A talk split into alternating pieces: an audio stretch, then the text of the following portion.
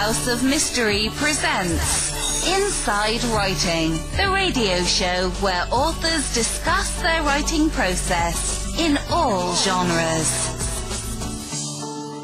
Welcome back into the House of Mystery, and I'm Al Warren, of course. So uh, today we'll bring in our guest right away. Um, she's an author, and uh, the book, the new book coming out is Suspension, and uh, it's Andrea Faye Christians. Thanks for being here. Thank you, Alan. Uh, thank you. It's, it's great to be talking to you. So you've got quite the history here. I tell you, radio and and all over the place. You know, um, but you actually moved to Malta with the function, uh, the idea that you were going to write. Uh, how did that come about? It's a bit of a long story. I was working as a radio presenter in uh, in the United Kingdom, and actually, my initial introduction to Malta was to come and work in radio, and I did that for a couple of years. I had a really good time, and then I actually returned to British radio later in, in the day. Um, but while I was working in Malta, I got the opportunity to sort of become a freelance writer as well. And that's, that sort of really stirred something which had always existed within me. I've been writing since I was a child. And I just wanted to follow that dream. And as time wore on, even though I had a, a quite a successful 20 year career in radio, I realized in my heart that I'm really a writer. And that's what I've always wanted to do. Um, and so in a way, Malta enabled me um, to, to realize that dream. Yeah, that's but it's quite a change in in discipline in a sense. Like to sit down and and to write a, a novel, it's different than let's say doing some freelance writing and stuff. Was there something that kind of initiated that um, that that bug, so to speak, to sit down and do it? Well, to be honest, I'm, I've been writing for as long as I can remember. My mother got called down to the school when I was five years old and her attitude was like, oh gosh, what again now? What's she up to? And the teacher just took her to one side. I was five years old and said, look at this. And it was page after page after page and picture after picture of, of a story. And they were saying, your daughter's going to be a writer. And as I grew up, I had the box under the bed of unwritten stories, which my mother told me last week she still has. and that box, as years went by, became a computer file of lots of unwritten stories, unfinished stories, excuse me, unfinished stories, and um, half written, you know, the ideas. Um, but features writing was great. It was a, it was a great learning curve.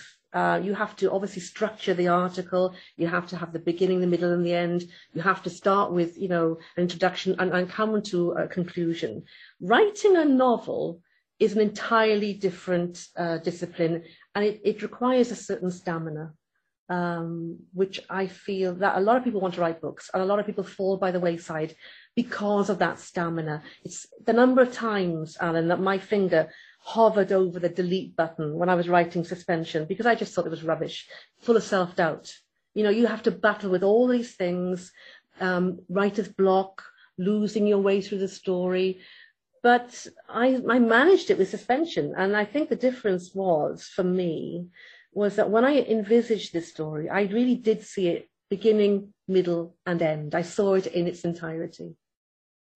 Wow. So when so do you outline quite a bit um, before you actually write, or were you you just kind of had the idea of how you were going to end it or where it was going, and you sort of filled in the details? Like, what was your process? I am probably the most disorganized person in the world. okay. and uh, definitely, I just, um, there's a very interesting story behind suspension because the name itself is a play on words. It's based on the Clifton Suspension Bridge, which is in uh, Bristol in the United Kingdom. Okay. And it, this is a, a massive uh, piece of civil engineering, which was built in the 18th century, which in its time was groundbreaking.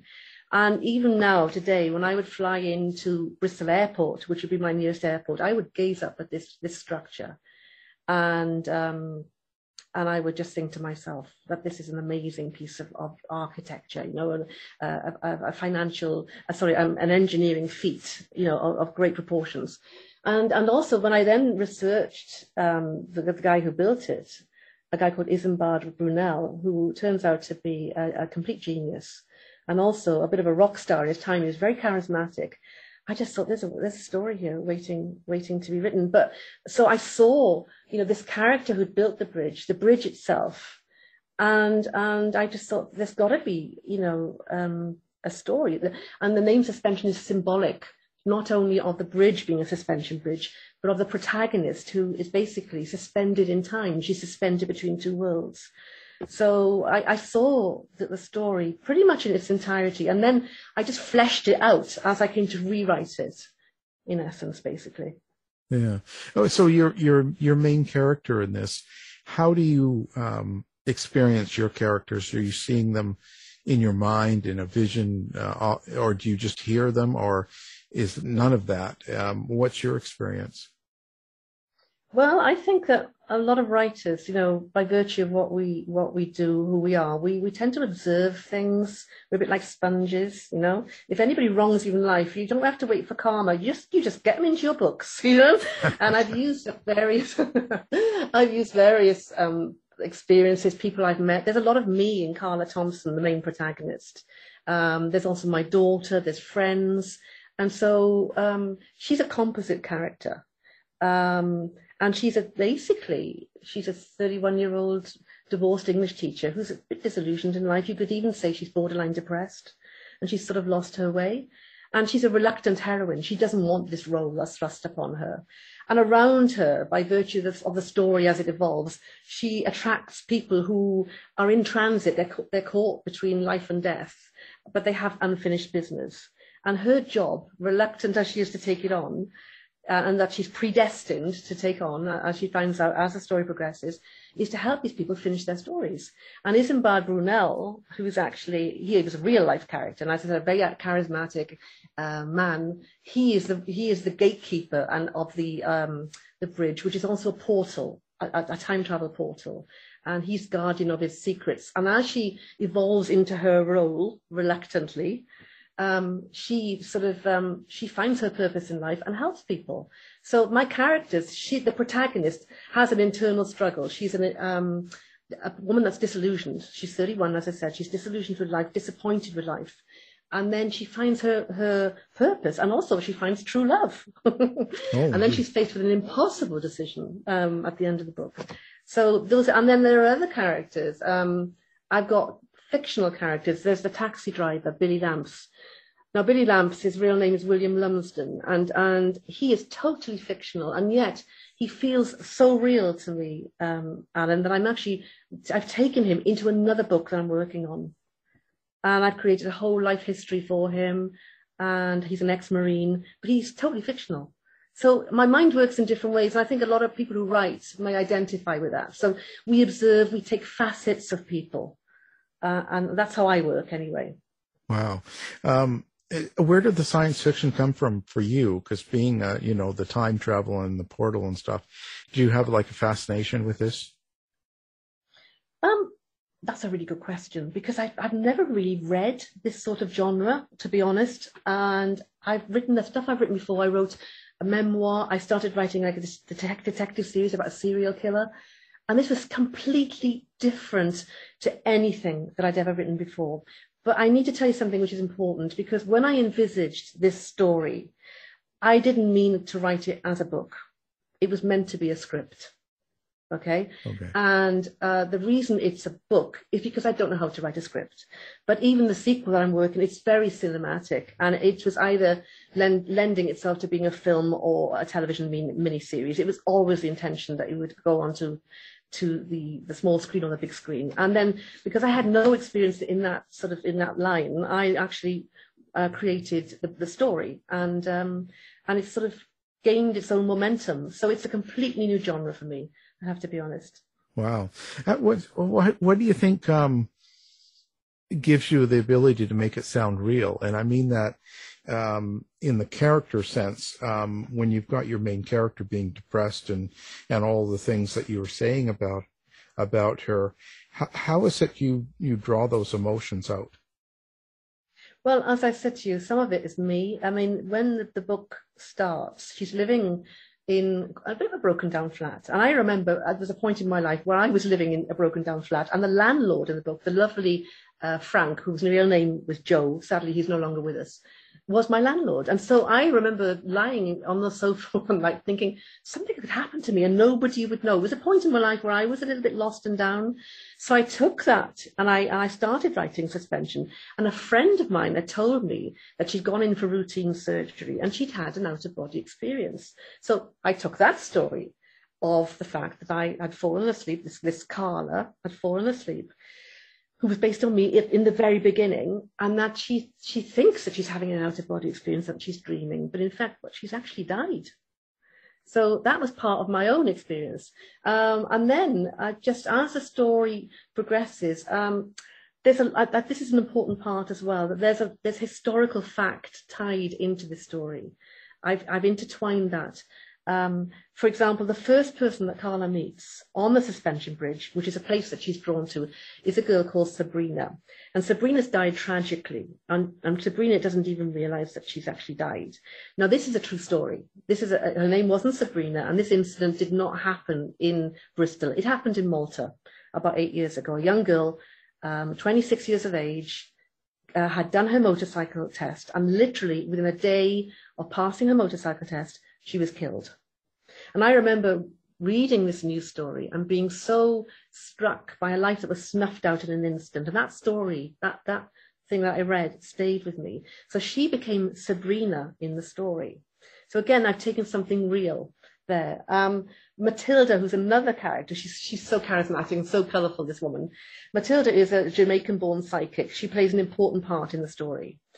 And um, Jama- uh, Jamaican, loud, colourful, okay. In real life, Matilda is a top-rated international lawyer. She's a friend of mine, and she was born in Brixton, London. But I took her her laugh, I took her tenacity, um, and I and I took that character into Matilda.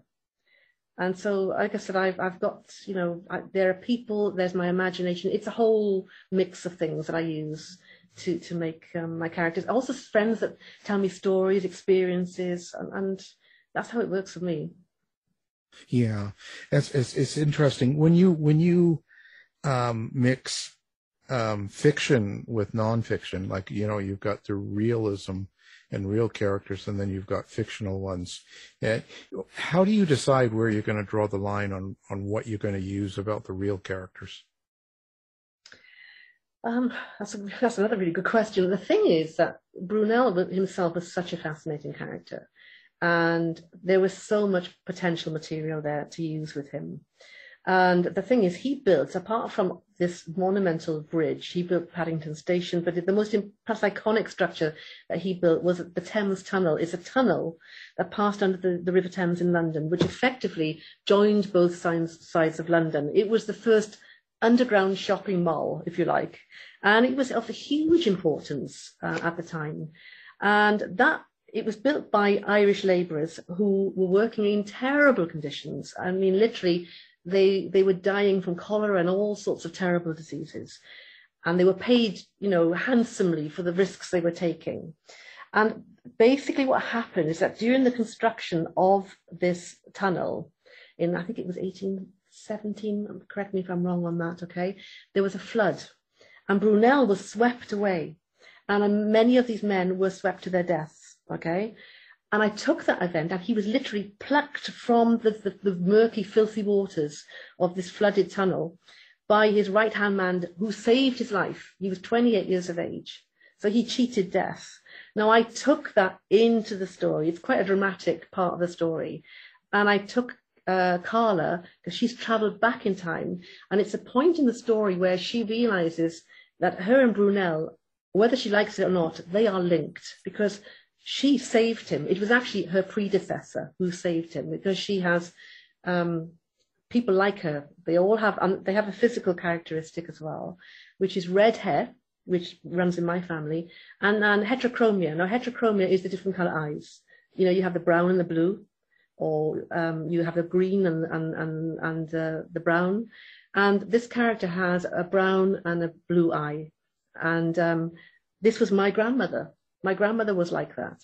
And it was very striking. So I made that physical characteristic a sign of what Carla really is, which is a dream walker. That's her, her destined role. This woman, this person, it's always the firstborn in a female generation on, on in her line, and it happens every hundred years or so, of women that have this physical characteristic of the red hair, of the brown and the blue eye. So do you do you have your own paranormal experiences or stuff uh, that you've felt that you've kind of used those feelings in the book? Definitely, yeah, I have very much so. I have had experiences, and and um, for example, all right, there's a, at the end of the scene where at the end of the book where her love interest, they basically, I don't want to give too much away, but basically, because he has been in a terrible accident and and he's in a really bad way, he commits suicide. Okay, which obviously is a bit of a sensitive subject. But when he's in the water and and basically she's she's she's holding him and she's she said it, was very emotional for me to write that. She felt that she was wrapped in the arms of an angel. Now that experience happened to me the night my father died. Uh, he was he died unexpectedly and and i had no idea that it had happened. But that night he he held me in his arms and i felt that experience. And i woke up that morning and i I, my phone had switched itself off. And I put my phone on and there were six missed calls from my brother. And my brother rang and said, listen, Andrea, she said, you know, that uh, dad died last night. And I said, I knew because he visited me. And he also visited me the night before his funeral. And, and I have had lots of experiences, yeah.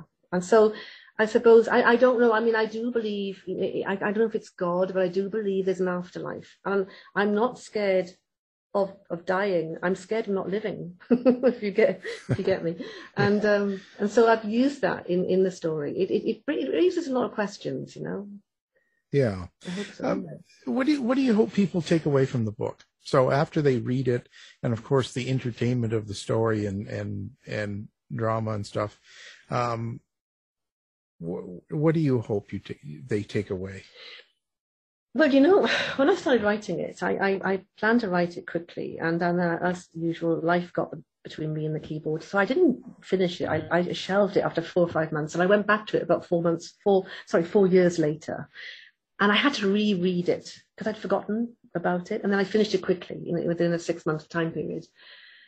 And I just remember thinking it was fun, but it's somebody described it as like an onion. It's got lots of levels, so you can take from it what you want. You can pick it up off the shelf and think this is a really light read and and it's fun and it, it's very dynamic. But if you can also then look at it and say, well, hang on a second, there are depths here. You can take from it what you want to find, really. It, it offers different levels of, of what you're looking for, I suppose. Um, hmm. I hadn't really consciously done that but um, another a reviewer pointed that out to me of the different levels of the book, and and even my my publisher Echo of, of Lucid House Publishing, she she pointed out that it, it, it she's you know said it it questions a lot of things. It makes you think a little bit outside the box, if you like. Hmm. Now, um, you said that you're so you're working on another book in it, and so this is a series. Did you kind of have that in mind to begin with? Um, no, no. to be honest, no. Uh, I was just so happy to finish Suspension. I didn't even think, to be honest, to publish it. I just wanted to finish it, and um, I was so happy. And when I when I finished it, I felt quite bereft. I missed the characters that I'd become so involved in in the story um, that I was sad to leave them go. And then um, I'd met Echo through a, just a chance meeting because Echo was based in Atlanta, and obviously I knew I was in Sicily at the time and um, uh, we met and, and she liked I get I sent her the first few chapters and she liked it. So I finished the story quite quickly. And then she said to me Andre we need a sequel. And I sort of was thinking about it.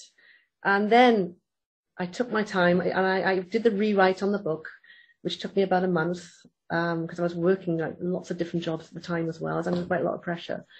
And then I saw the sequel, and the sequel is outrageous. I've got to say, it is it is it's exciting. Now I have to say that the Time Binder series. I need to explain what this is. When I was looking for a name for the the name of the series, there's you know to find something original that hasn't been used before, and I found the phrase Time Binder. And I was startled that nobody has used this before. If I asked you, Alan, would you know what a time binder is? Yeah, no. No, okay. Well, we're all time binders. Okay, and this is the reason why animals still live in caves, and as humans, we've moved on. Time binding. Okay, let's let's think of the Egyptians. What did they give us? They gave us astrology. They gave us medicine. They gave us hieroglyphics, writing. We think of the uh, Romans. They gave us roads. They gave us um, drainage. They gave us all, all sorts of things. You know what? We, you get my gist on this. That's time binding. So what we do is, as hum, the human race, we learn from previous generations. That's time binding. Okay. Mm. So I've taken that concept and in the Time Binder series, the in the second book particularly, somebody is altering time, and I've spun that idea of time binding. We at Wondery, creators of Dr. Death, Scamfluencers, and Over My Dead Body, go deeper into complex true crime stories to give you an inside look at the facts. And now we're launching the ultimate true crime fan destination, Exhibit C it's truly criminal. Wondery's Exhibit C gives you the detective's lens of all of the evidence, taking you step by step through the twists and turns of each true crime case. Join the Exhibit C online community to access exclusive show merchandise, member only content, and to hear directly from top criminal and social justice experts, witnesses, and investigators as they take us beyond the evidence and into the case file. Join now by following Wondery Exhibit C on Facebook or find us on the web at WonderyExhibitC.com and listen to true crime podcasts on Wondery and Amazon Music. Exhibit C. It's truly criminal.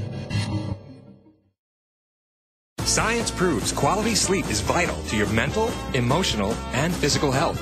The Sleep Number 360 smart bed senses your movements and automatically adjusts to help keep you both effortlessly comfortable. And it's temperature balancing, so you stay cool. So you're at your best for yourself and those you care about most. Life-changing sleep, only from Sleep Number. During our lowest prices of the season, the Queen Sleep Number 360 C2 smart bed is only 899. Save $200. Only for a limited time. To learn more, go to sleepnumber.com. having a really bad guy. He again is is is based on a historical ca- character. His name is Friar Conrad of Marburg. He was a 13th century priest, and he was the first papal inquisitor. And I t- and, and I've taken and he burned hundreds of women at the stake. Okay, for hmm. witchcraft. Mm. And so I took this guy, and I, this this man has found the secret of time travel through whatever he's been doing, and he's spinning this idea for his own um, benefit and time binding. Now, by altering time, if you imagine dropping a little pebble into the middle of a, a lake, and instead of getting a ripple, you're getting a tsunami, okay? And so basically, that's the concept of a time binder. And the, and, and the second book concentrates on this really bad guy that needs to be sorted out. wow. But the Time Binder series is clever, you know, it's, it's, and uh, I will just, just to tease it, right, because I'm, I'm literally halfway through it. Um, the character, she doesn't know, Carla doesn't know where she's going, but she ends up, she ends up in, initially she's in 16th, 17th century England, and she thinks that she's found the source of the problem. And then she finds out, coming back, where the portal throws her out, she's in medieval Germany. And then, because of something that happens in the story, she ends up going into the future. And then she's dealing with a whole different situation there. Now, whether that's going to be, I think I had thought that that would be the third book, but the way the book is coming together, um, if I want to keep the, the, the, keep the fast pace and the, the, compact style of it, I think that that, that future story will, will will definitely be in the second book, and it might tease into the third. Uh, I haven't really planned that far ahead yet. There's definitely going to be the second book, which is scheduled for release in January next year, if I manage to finish it. So mm. I'm hmm. against the clock right now. Yeah, well, it so happens a lot. Yeah. Um, so, uh, who who are your favorite writers, or do you have anybody that you you like um, to to reference or go to if you're if, to read? Um, I haven't read a lot of this genre. I mean, I, have just uh, the most recent book I read is uh, Anne Lamott's Bird by Bird, which is the Bible for, for writers, you know, and, and it's such an inspirational book. It's it's not only a book about the writer's life, it's a book about life in general. And I, I have sacred books, you know, that, these are part of my sort of personal connection. When it came to inspiration for suspension, I loved, there was a film back in the, must have been about 2000. It was called uh, Truly, Madly, Deeply. It was written, the script was done by Anthony Minghella. Beautiful story. And then another book that perhaps influenced me um, was Alice Sebold's Lovely Bones. You know, that's it's my story is not like that. It's very different. Um, somebody has compared it to a book called Kindred. I can't remember the name of the writer, but you know, when I was writing it, I deliberately didn't read this genre because I was worried that I'd end up writing something similar to somebody else. And even after I wrote Suspension, I was thinking maybe there's something similar out there. And there are there are elements of my story in other people's stories, but I said, like I said, I steered away from that genre. The last book I, I think I read that I enjoyed was The Tattooist of Auschwitz, you know, completely different. Mm. Um, so I tend to read a, a, a, across a genre, and I just like well-written books. I love Ernest Hemingway. His, his, his way of writing, not what, not his, his content, but his style of writing so minimalist. I like that style of writing. I, I, hold him in great esteem, which is why he's actually in the book as well.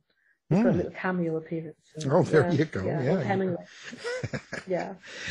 Uh, in fact, he plays quite an important part in the second story as well, because he, you know, he he was quite, you know, a man's man and and quite sort of sexist, and and and they have a really quite a really interesting little banter going on between them. But in the end, they sort of uh, uh, learn to respect each other, and he features quite. He has an important role in the second book as well. So uh, yeah, yeah, wow. Hemingway's in there. Well, sort of in, you know, for a bit of interest, you know. Yeah. Yeah. Well, and uh, so what what do you um, do when you write? Are you are you the type of person that sits down and kind of goes, uh, well, there's nobody home between ten and two, and so I can just sit down and write, and uh, you do that, you can turn it on, or do you have to be in a certain mood? Um, I try. I'm trying to discipline myself. I work working as a features writer. I, I used to work from about nine till one. It, it never really worked out like that because my brain would be fried. You know, by by at the time you've done four hours, really, you know, sitting there and working. I I I try to work mornings. I find that's the best time for me. But then if I do have a little sleep in the afternoon, I always I I, can, I sort of I, I, compare it to like having a, a, battery. Your brain is like a battery that runs down. And if I've done four hours of writing, particularly if it's that first, you know, the creative writing where you're really throwing down that rough piece of clay and you're trying to model it into something, that can be very tiring. So um, if I'm if I'm tired or if I'm doing a bit of a warm up, I usually would spend like 20 minutes, half an hour correcting and reworking something that maybe that I've written the day before. And I find that very relaxing and very, very enjoyable.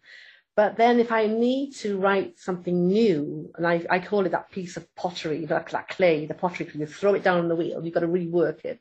Um, I've got to be in a particular sort of energy mode to write like that. Um, and that's exciting. Now, but I do spend a lot of time. Often I can be sitting, lying awake in the middle of the night, and I'm I'm actually thinking of the story, and um, and then I'll, I'll write it and then I'll go back and I'll rework it. And then sometimes I get completely blocked. For example, the, in suspension, she attends her own funeral. And I must have rewritten that scene about five times because I wasn't happy with it. And it was funny because the um, publicist came back to me, the publisher, and she said to me, Echo, lovely Echo, said, I love the funeral scene. I thought, I sweated blood over that scene, you know what I mean? Because it was just such a, I was not happy with it, and I needed to work it and work it and work it. And it came, it's like everything, the more you work on it, it comes good in the end. It's just the fact that sometimes you can overwork something as well. Um, and then sometimes when I get writer's block, I'll just think, well, I, I, I can't work this bit of the story out. So I'm just going to jump ahead and I'm going to write something else. And I, t- I tried to keep myself going. And then suddenly, from somewhere, the muse rocks up. She's gone shopping or she's been out singing karaoke. She said, okay, today I'm going to give you the inspiration. And she gives me the words that I need to mm. make that story sort of gel together. It usually, I don't usually get writer's block for too long. Um, but I do get it, and it can be very frustrating. And I, have learned that not to beat myself up over it, just to sort of go out, do something else, or write something else. I'm actually working on another book as well, which is completely different. mm. um, and that's called Chemo Club. I don't know if you, if you know about this. It's called Chemo Club. Now, chemo stands for chemotherapy, and um, I really want to talk about this because it's very important to me. Um, and it's about it's a book about cancer. Mm-hmm. And I actually got diagnosed with breast cancer in 2019, and I, you know, I battled it, and I've come through, and I'm fine. Um, but it's a story about the people I met on my journey to recovery, the doctors, the nurses, the patients, and I met the most amazing people. And it's not a memoir; it's a story about various ca- characters. And Billy Lamps is in that story as well. He's the taxi driver. So that's a completely different genre uh, of writing, um, and it was very cathartic to write it as well. Um, mm, must have so been. yeah, that's, yeah. That's, well, it would be very personal, right? A lot more so, I would imagine. Yes. Um, and life yes. experience, right? Does that make you feel a little mm-hmm. bit vulnerable when you expose a lot of your own person uh, in a book um, like that. Let's say the chemo, especially in today's day, you know, because right now, mm. I mean, just about anybody and their dog can, can find you on social media and, and the review mm. systems and they can say things and, and, and does that, does, do you ever think about that or?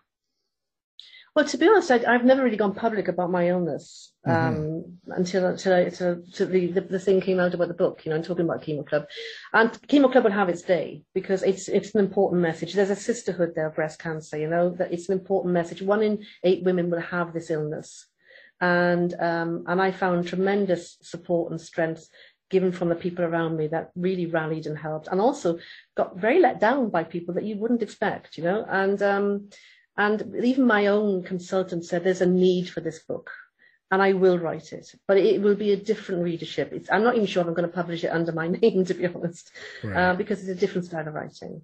Like I said to you, I, I, I, it can be a bit risky sometimes, I think, as a writer, to write something entirely different and say it's Andrea Faye Christians, because it will be a different type of book. Timebinder follows in the style of suspension, and I, it's, it's the, you know, a roller coaster, rollicking ride. Um, chemo, chemo club, it, it's it's nuances, it's it's emotions, it's it's a subtlety. You know, it's a different type of writing, right. and I enjoy them both. Yeah, no, it's interesting. Um, what what's what's what would be your other name? I don't know. That's the problem. AF Christians, maybe, you know? I don't know. I don't know. Yeah. I, have got to talk to my publisher about that, you know. We'll, we'll How about Andrea Hemingway? How's that? oh, yeah, I wish. In my dreams. yeah, you could do that. Well, how was, how did you, when things are kind of stressful and stuff, like um, all the, the last couple of years, you know, all the tension and turmoil and you know the pandemic yeah. and all sorts of stuff. Does that sort of well, yeah yeah, does that stress sort of interfere with your writing?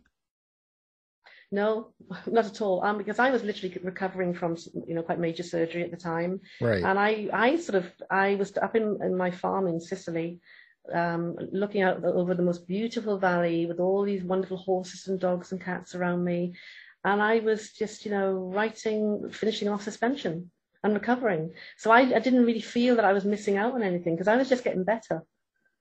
Oh, so I didn't really feel the pandemic. I was lucky. It was one of the few compensations for having this illness, you know. Yeah. Yeah. So yeah. Well, it's pretty amazing. Uh, how do you? So when you look back and you've you've completed this suspension now and and it's coming out, do you um, how do you feel? Like you've made it? Do you think it's changed you in some some ways? I think it's unlocked a door, Alan. I think this is so important. I mean, I'm sure that many of your listeners are aspiring writers. And I, I, if I'm annoyed about anything, is that it took me so long to, to, to finish a story and to believe in myself. Like I told you, the number of times my finger hovered over the delete button. And I've published over 400 magazine articles on everything you can imagine, human interest stories, motoring, interior design, I, you name it, I write it. But when it came to writing a novel, it, it, like I said, it required a different stamina and self-doubt was such, uh, you know, a, a debilitating feeling. Um, so I believe that, you know, anybody that wants to write, you just got to stick at it out there, you know, and, and, and believe in yourself. And, and I gave, and I sent it out to people that I really trusted to read the chapters and they were saying, no, keep on, keep on, keep on. And there were some close friends who really encouraged me in those dark times where I just thought, oh, it's rubbish, I'm going to delete it, you know. um, so yeah, uh, that in answer to that question, uh, you know, that sort of, yeah. Yeah, but that self doubt, you know, do you think it ever goes yeah. away? Do you ever think it goes away? Because um, you might have, you know, you overcome it, you do the book. I mean, I've I've done a few books myself, but I mm. constantly go through it. I don't see it. Uh, it's not something that really goes away for me. I think, yeah. I mean, to be honest, like when I reread Suspension because I left it, I didn't want didn't want to see it for a few weeks. I sort of read Suspension from start to finish, and again after some months, and I couldn't believe I'd written it. But a part of me did think, oh, people are going to think it's rubbish. I mean, my couple of friends have just been kind, and I suppose it was really when I started getting reviews from people. I've recently had a, a great review, um, an Amazon.com review from a, an independent reviewer, and that's really given me so much belief in myself. But I have to say that, like I said to you, I, when I wrote this book, my initial sort of intention was just to finish it. I never really even thought about publishing it. That came later. Um, but now that I, have actually, you know, this is the book seems to be, you know, being well received by the initial um, reviews it's getting in the industry. It does give you confidence, and um, and I feel that it has unlocked a door. And and I and I, my advice to anybody is just stick at it.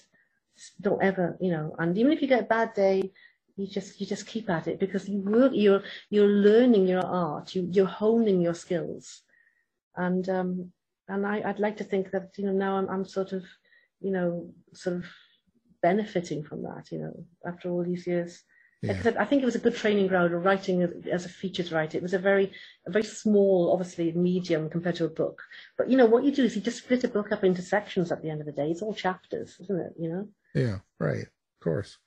Now, now the social media. Do you do you like to take part in social media, or do you have a website? Where do people find Andrea? Okay.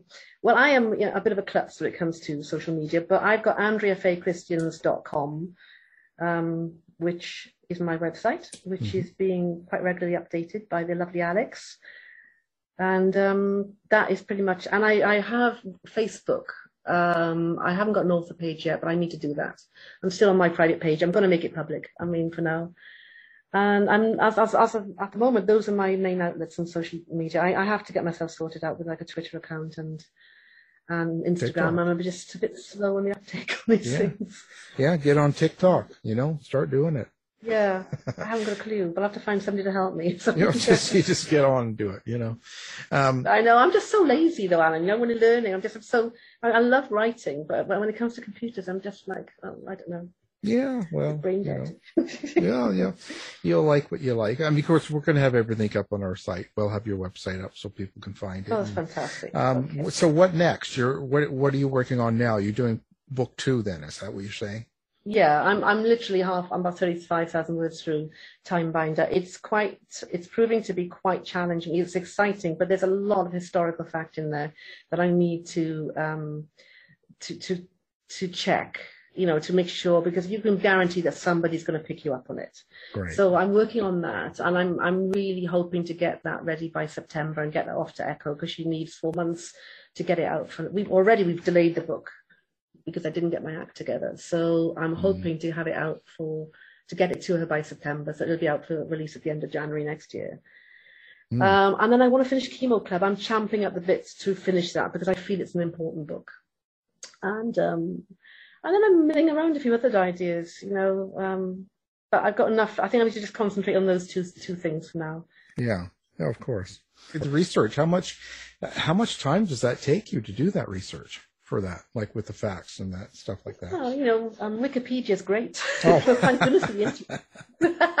yeah, it makes life easier, yeah. I guess. You know, internet. Yeah, I mean. Uh, I was writing something the other day about, um, I mean, the character. You know, it's a it's medieval Germany. What did the women wear? So I just had to Google.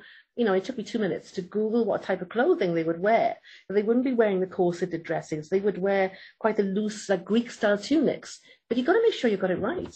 And so, and even the shoes and things, you know, because you can guarantee somebody somewhere will pick up on it, you know. Yeah. And um, so these are the sort of things that take time. Um, this this this friar um, Conrad of Marburg. I I I don't know where this book came, but I found this book called Whores of the Devil, And it's a book, it's a historical book. It is awful, but of all the stuff that happened from Joan of Arc, who was the first martyr, right through to the, to the Nazis, you know, in, in the World War II. Yeah. And there's just so much material in this book. And I found on page 16, Friar Conrad of Marburg. And I thought, he is rock and roll. He's the perfect baddie. And so I've just taken him, but there's not very much that you can know about him. So I've had to do a lot of research on him. Um, he's great. He's so evil. well, yeah, you need you get you know. Do you ever put? Um, do you ever look for um, evil characters? Um, their personalities. Do you take people you know or you've run across or you've met and use them as yes, kind of I have to be very careful. I'm going to get. I'm, Well, no, I get that a lot from uh, fictional writers or histor- historical fiction. People will do that. They'll say sometimes it's just simple. Sometimes it's someone they that, that butted in on on a lineup for them or something. Like there's something silly, right? But they they meet Yeah. someone and they don't. They're not very nice. I'm, I'm going to tell you right that uh, I don't know if this is going to Friar Conrad is based on an ex-boyfriend of mine. Oh, well, see, okay, I'm going to get sued, right? So no, no, not necessarily. I mean, because it can be someone that Karma, baby. inspired. Karma. They inspired your character, right? Yeah, it's yeah, not a, yeah. it's not a, you know, it's not like you take every Yeah. word and thought that they have and you made them. It's like they inspired it. No, no, I took aspects of him, you know, Yeah. and uh, yeah, and obviously made him much worse. And then, for example, even in um, in uh, Chemo Club, there's a character, the mother-in-law of one of the characters, and that was the mother of, of, a, of a friend's mother-in-law who, who gave this friend of mine the most terrible time, and I've taken her um, into the story. So, as I said, we take things, you know, and we use them, and and that's why we observe. And and I and I love to to just sometimes just sit and watch the world go by, and you know, just observe people. It can be even perhaps the way that I, you know, this woman was smoking a cigarette the other day, and she was she was like she was quite a beautiful woman, but she was just smoking the and she was blowing the smoke up into the air very elegantly. And I thought, I'm going to take that, I'm going to use that that mannerism in one of my characters. You know, so Yeah, my mind works in mysterious ways. Yeah, Yeah, my mind works in very mysterious ways. fantastic. Well, it's been an interesting uh, conversation, and and everyone, you know, if you, if you're out in Malta, do not if you see Andrea. She's probably going to be writing about you, so don't, don't let that happen. Run for the hills. Run for the hills. You see her, you're in a coffee shop, get your coffee to go and get out. Okay? Because you'll end up being some character in the next book. Okay? I'm just telling you. There's some good people in there too, you know. Well, that's what I'm you know. honest, you're roll, okay? rolling the dice. I tell you, I take the coffee and run, but that's me. You know, freedom. Oh, Anyway, well, the the book we're talking about, of course, is called Suspension, and it's the new book coming out. And uh, the our guest is is the author, Andrea Faye Christians. So thank you for coming on the show. thank you, Alan. It's been an absolute pleasure. Tired of wasting time trying to decide what to watch on your streaming service? Go to our website and look for the Martino movie reviews. You've been listening to the House of Mystery radio show. To find out more about our guests, hosts, or shows, go to www.houseofmystery.com. Show's over for now. Was it as good for you as it was for me? This has been a production of Something Weird Media. I'll be back. Science proves quality sleep is vital to your mental, emotional, and physical health. The Sleep Number 360 smart bed senses your movements and automatically adjusts to help keep you both effortlessly comfortable. And it's temperature balancing, so you stay cool. So you're at your best for yourself and those you care about most. Life-changing sleep, only from Sleep Number. During our lowest prices of the season, the Queen Sleep Number 360 C2 smart bed is only $8.99. Save $200. Only for a limited time.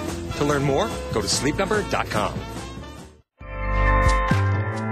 ACAST powers the world's best podcasts. Here's a show that we recommend.